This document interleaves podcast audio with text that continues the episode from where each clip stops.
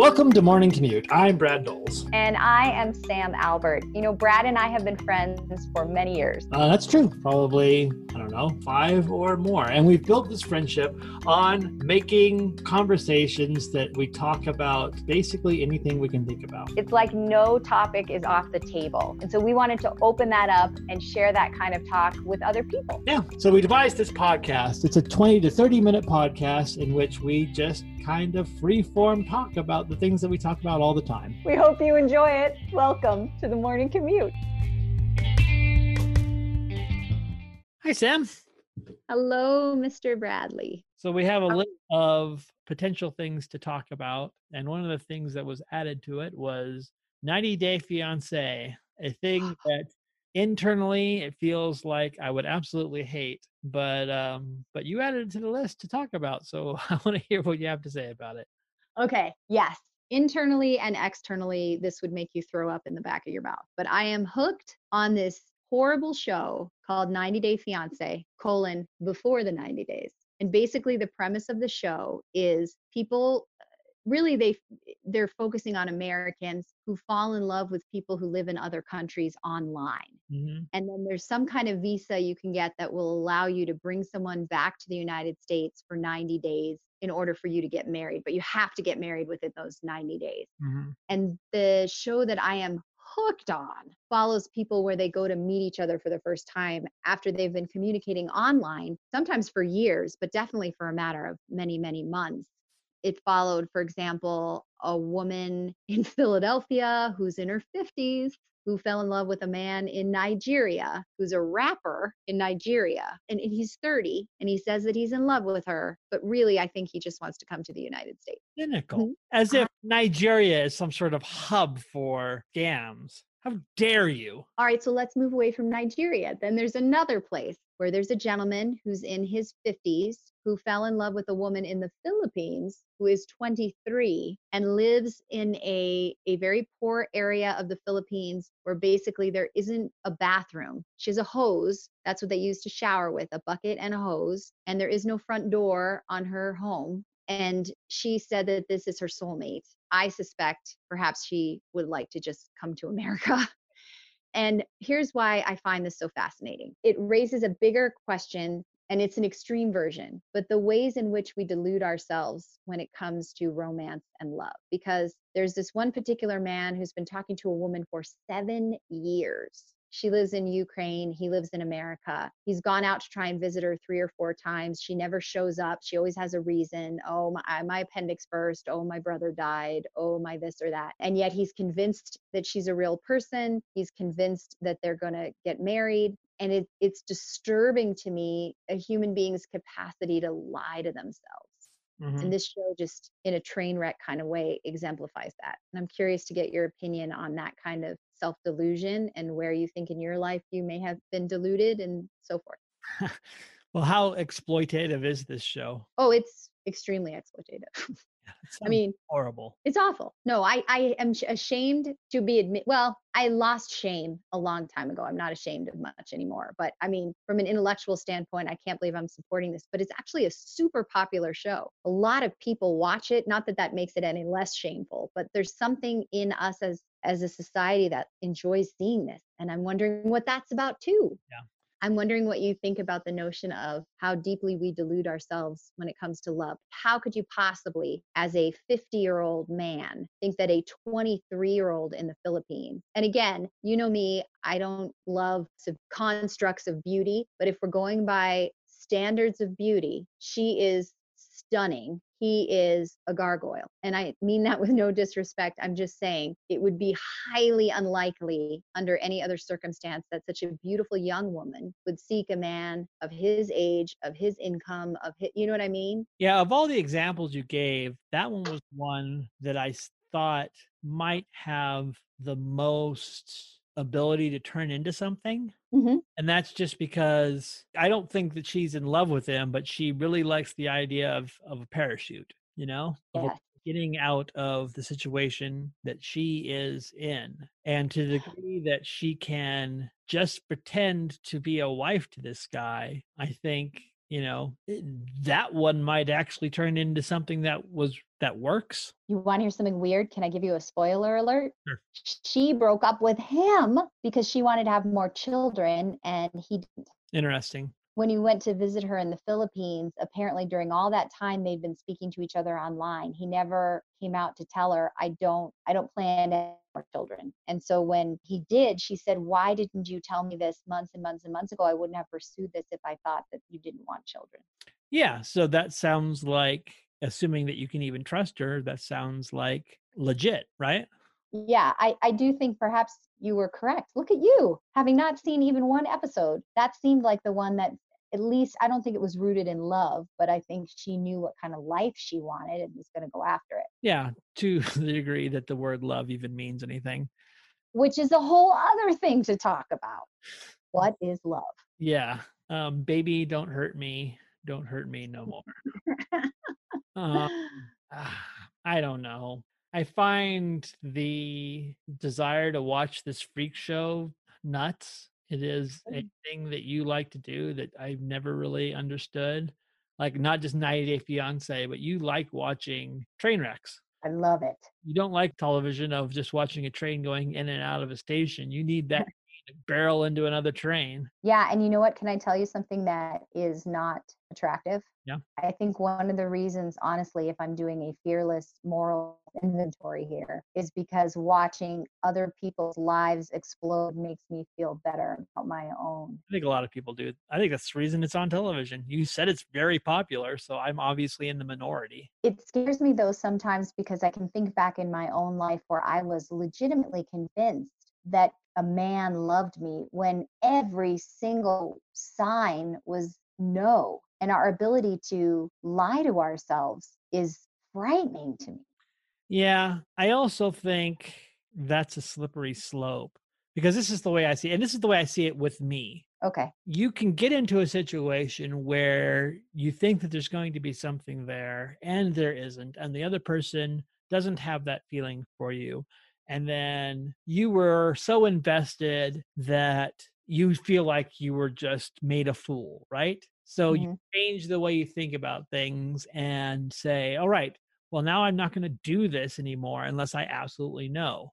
Well, you know how often you absolutely know? Never. You never absolutely know. So you can throw up a wall that is so damaging to yourself and and even knowing that doesn't help because you never know well how much should i protect myself and how much should i just be going all in? In my experience with a lot of people the people that i would look at and go like man you just you you can't see what's happening here. Well for the most part those people are also happier because the heartache seems to not last as long too right?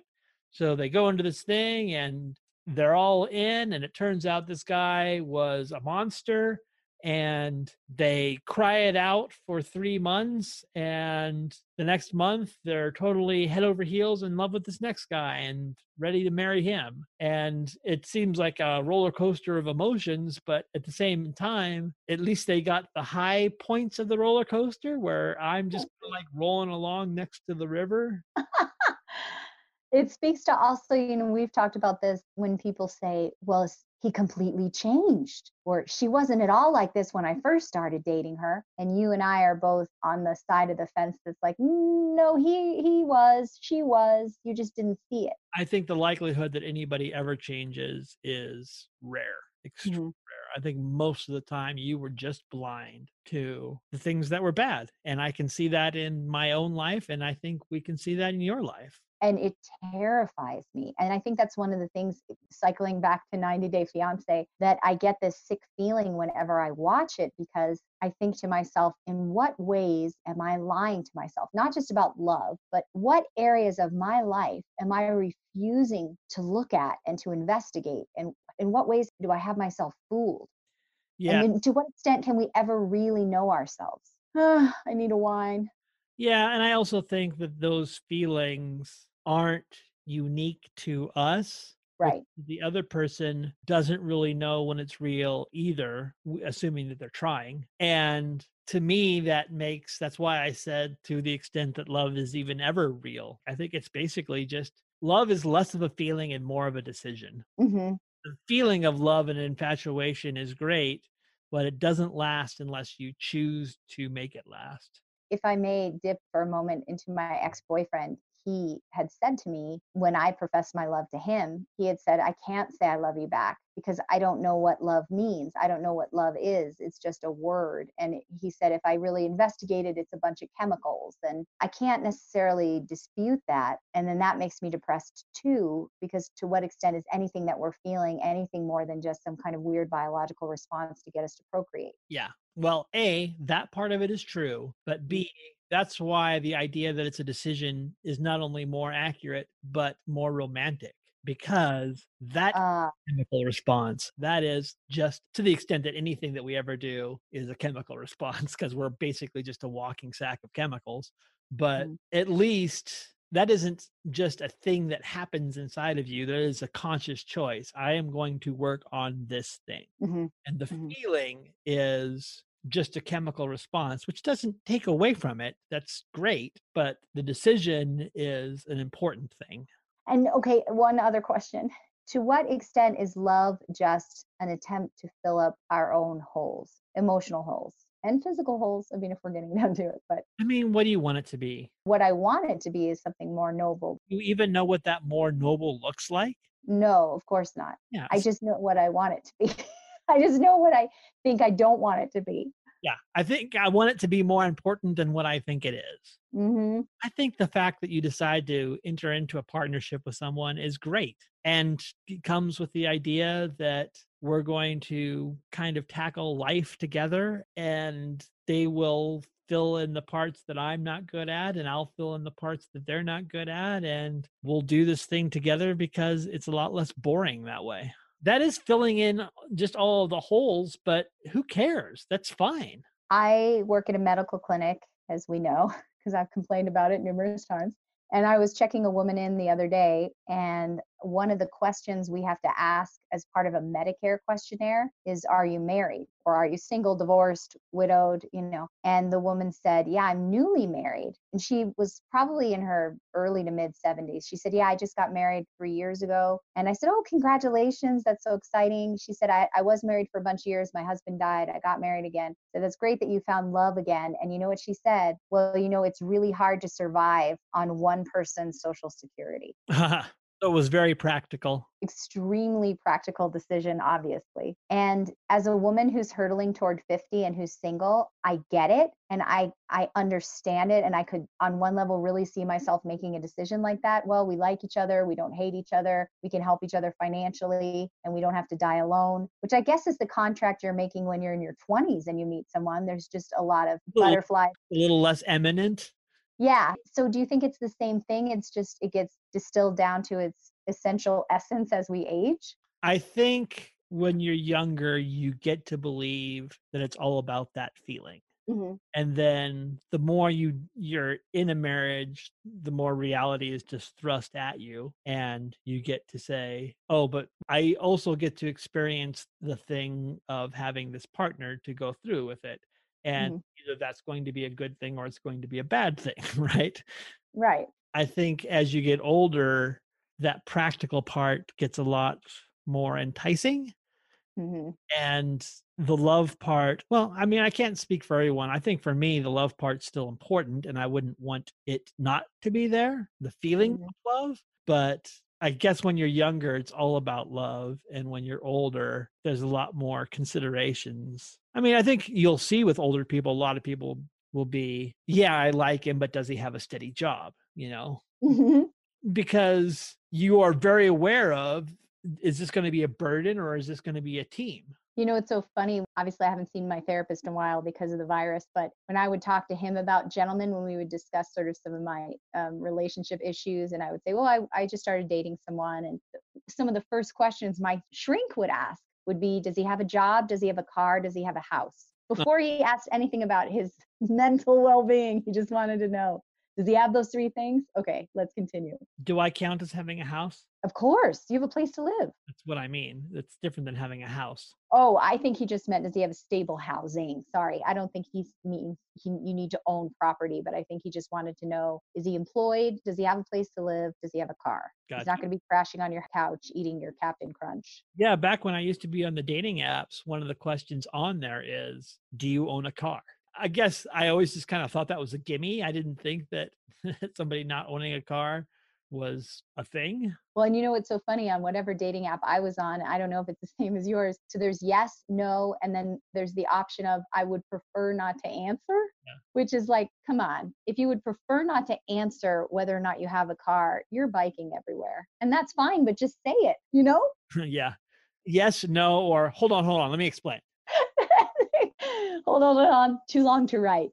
Yeah, well, yet again, we came up with no answers, but I appreciate that you let me introduce the question, which I guess essentially is what is love? What do you think you got out of it? Do you agree with me? Yeah, I really like what you say. And I do think it took me forever. It took me until I was in my 20s. Oh, excuse me. It took me until I was in my 30s before I understood. And it took meeting a particular man. And after our very first date, he ended up being my fiance. But after our first date, I was like, I understand why people want to walk through life with each other. Up until that moment, I didn't get it. And I thought, why do we need each other? What's it? Who cares? But then when I met him, and it wasn't love at first sight, it was an understanding that I do think there's something noble, not about love necessarily, but like what you said so eloquently, choosing to partner with someone, to stay committed to someone, and to walk through life with someone. I do think there's something very noble about that gesture and that commitment. What about you? I agree. But I also think, you know, I was married once a long time ago and I have limited dating experience since then. I think it's, hard for me because I see a world where people who are married listening to this are like, you guys clearly have no idea what you're talking about. Neither one of us are in a long term marriage. So it's Right. all musings about what is it what is what do people real regular people feel like? Well, you know, I do have a friend who's been married for 20 some years. And she said, you know what they never tell you when you first get married? That love that you feel at the beginning of your marriage goes away. Mm. And she said, it, there have been times where I've felt more like a roommate. She said, there have been times where I've turned to my husband and he's felt more like a brother than a spouse.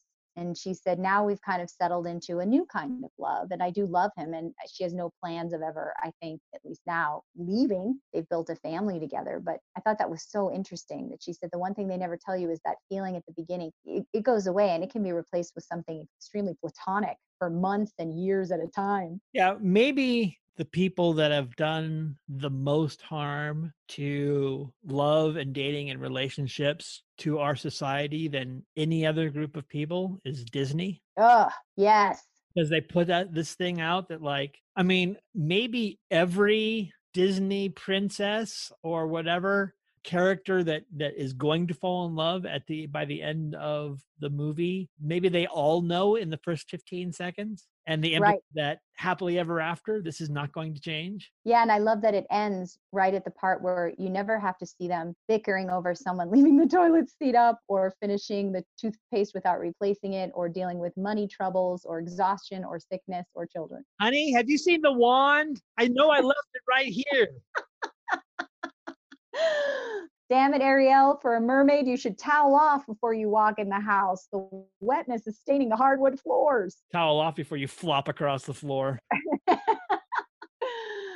right that's probably our episode if you have any any insight into what sam and i are talking about feel free to leave us a voicemail at anchor.fm forward slash morning commute sam brad or look up morning commute sam brad on the anchor app We also encourage you to leave us an email at morningcommutesambrad at gmail.com. thank you very much sam and thanks everyone for listening Thanks for indulging me, Brad.